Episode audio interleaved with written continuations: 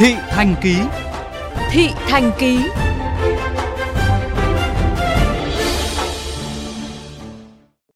Thưa quý vị và các bạn, thời gian gần đây mỗi khi có việc phải đi qua đường Hồ Chí Minh, giáp danh giữa xã Tân Tiến, huyện Trường Mỹ, Hà Nội và xã Nhuận Trạch, huyện Lương Sơn, Hòa Bình, người tham gia giao thông đều thấp thỏm bất an khi mặt đường bị hư hỏng nghiêm trọng, chi chít ổ trâu ổ gà.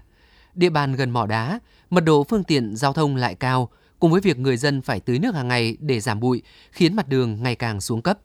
Ghi nhận của phóng viên Quách Đồng. có mặt tại km 426 500 thuộc địa bàn giáp danh giữa xã Tân Tiến, huyện Trương Mỹ, Hà Nội và xã Nhuận Trạch, huyện Lương Sơn, Hòa Bình. Chúng tôi không ai bảo ai đều phải mang khẩu trang kín mít bởi mặt đường khói bụi dày đặc. Hàng loạt xe máy, ô tô con lọt thỏm giữa những đoàn xe tải cỡ lớn, xe container, xe trộn bê tông lắc lư theo từng ổ gà, vừa sống trâu. Nhiều tài xế phải điều khiển xe đi chậm sát lề đường để tránh ổ gà, nhưng xe vẫn liên tục trồm lên nghiêng hẳn về phía lòng đường.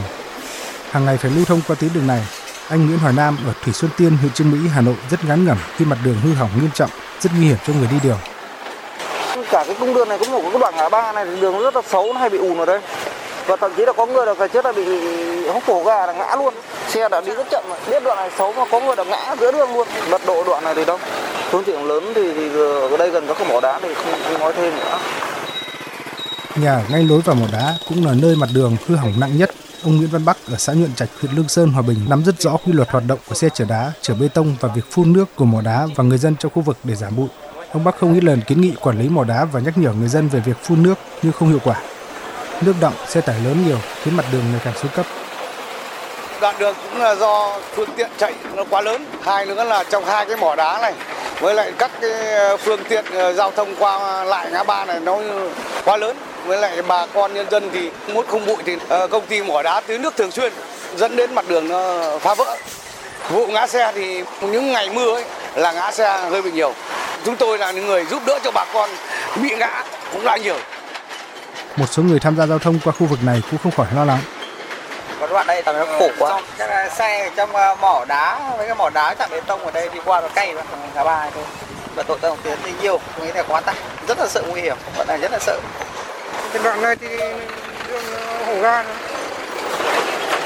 Đó, nếu mà đi đường nhanh thì ờ, có thể xảy ra tai nạn.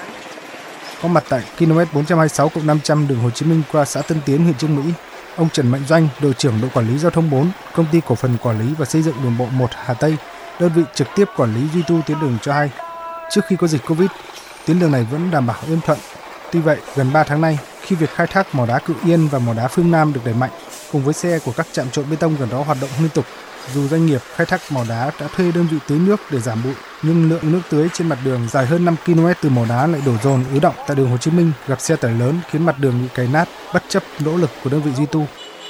Đơn vị quản lý thì thường xuyên là đảm bảo giao thông bằng các biện pháp rồi đều không ổn, bằng ờ, thấm nhập nhựa, láng nhựa, bằng bê tông nhựa nóng để đảm bảo cũng không phải được chỉ được vài ba hôm cái là tình trạng nước vào là nó phá lạnh phá ngay.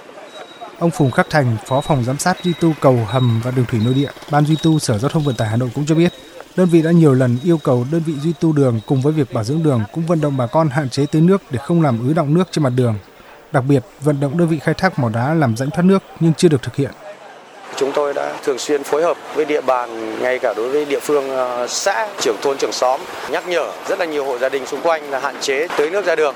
Còn đối với các mỏ đá thì cũng đã tăng cường việc xẻ rách đầu tư kết hợp với bên mình thì nó sẽ hiệu quả hơn. Nhưng mà các đơn vị kia cũng chưa có tính chất phối hợp.